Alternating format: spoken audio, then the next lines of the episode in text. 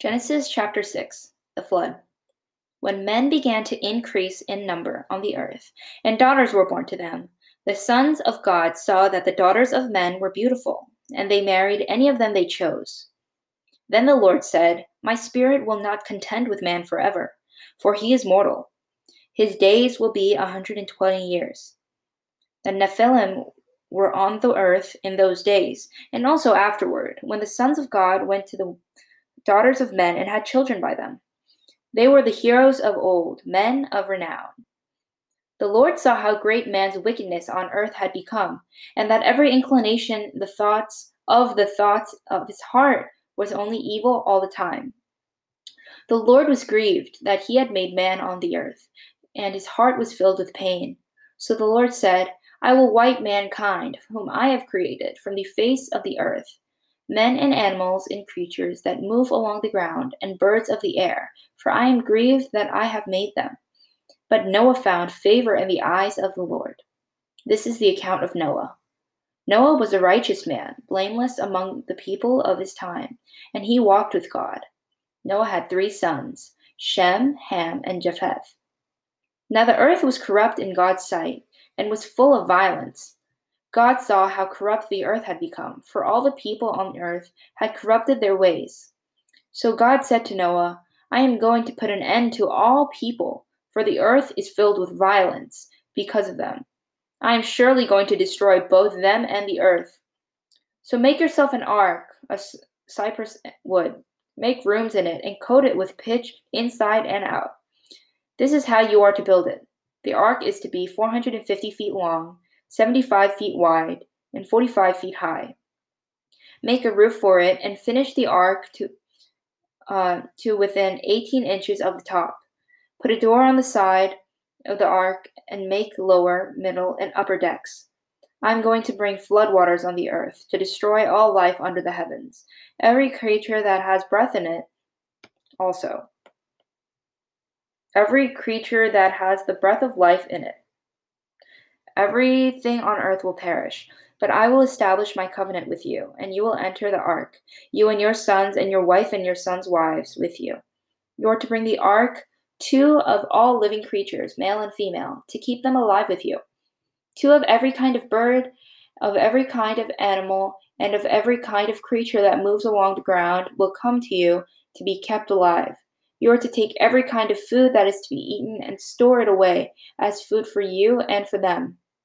Noah did everything just as God commanded him. Genesis chapter 7 The Lord then said to Noah, Go into the ark, you and your whole family, because I have found you righteous in this generation. Take with you seven of every kind of clean animal, a male and its mate, and two of every kind of unclean animal, a male and its mate, and also seven of every kind of bird, male and female, to keep their various kinds alive throughout the earth. Seven days from now, I will send rain on the earth for forty days and forty nights, and I will wipe from the face of the earth every living creature I have made. And Lord and Noah did all that the Lord commanded him. Noah was six hundred years old when the floodwaters came on the earth. And Noah and his sons and his wife and his sons' wives entered the ark to escape the waters of the flood. Pairs of clean and unclean animals, of birds, and of all creatures that move along the ground, male and female, came to Noah and entered the ark, as God has commanded Noah. And after the seven days, the flood water came on the earth. In six in the six hundredth year of Noah's life, on the seventeenth day of the second month, on that day all the springs of the great deep burst forth and the floodgates of the heavens were opened, and rain fell on the earth forty days and forty nights. On that very day, Noah and his sons Shem, Ham, and Japheth, together with his wife and the wives of his three sons, entered the ark. They had with them every wild animal according to its kind, all livestock according to their kinds, every creature that moves along the ground according to its kind, and every bird according to its kind, everything with wings. Paired all creatures that have the breath of life in them came to Noah and entered the ark.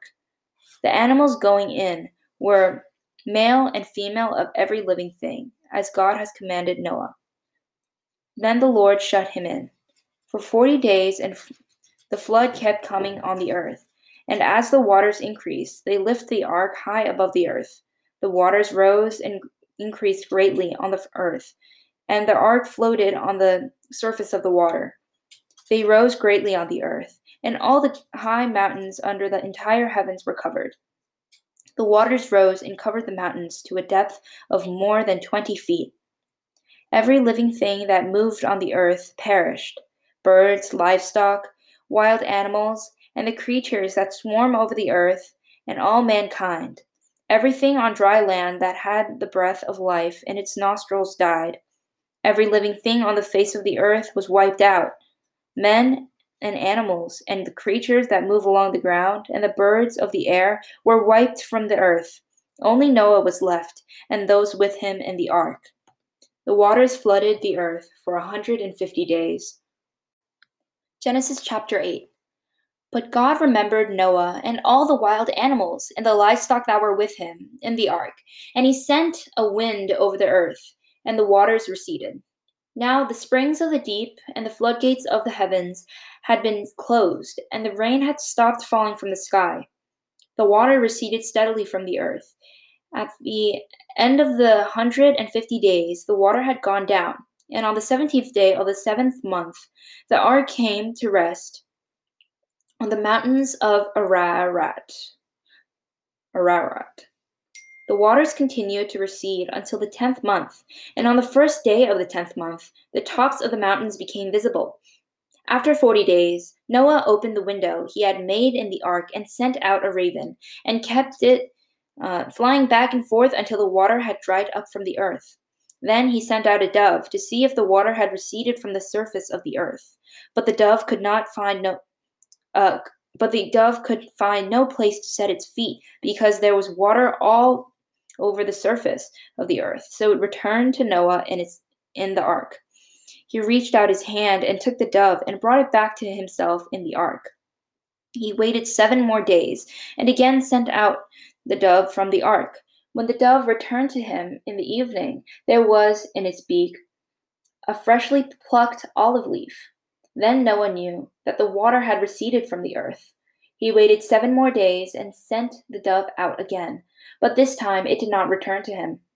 By the first day of the first month of Noah's six hundredth and first year, the water had dried up from the earth.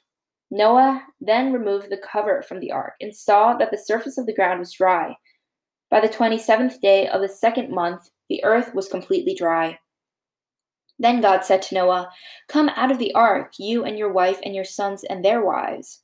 Bring out every kind of living creature that is with you the birds, the animals, and all the creatures that move along the ground, so they can multiply on the earth and be fruitful and increase in number upon it. So Noah came out, together with his sons and his wives and his sons' wives all the animals and all the creatures that move along the ground, and all the birds, everything that moves on the earth, came out of the ark, one kind after another.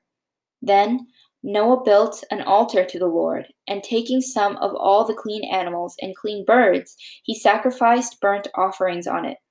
The Lord smelled the pleasing aroma and said in his heart, Never again will I curse the ground because of man, even though every inclination of his heart is evil from childhood and never again will I destroy all living creatures, as I have done.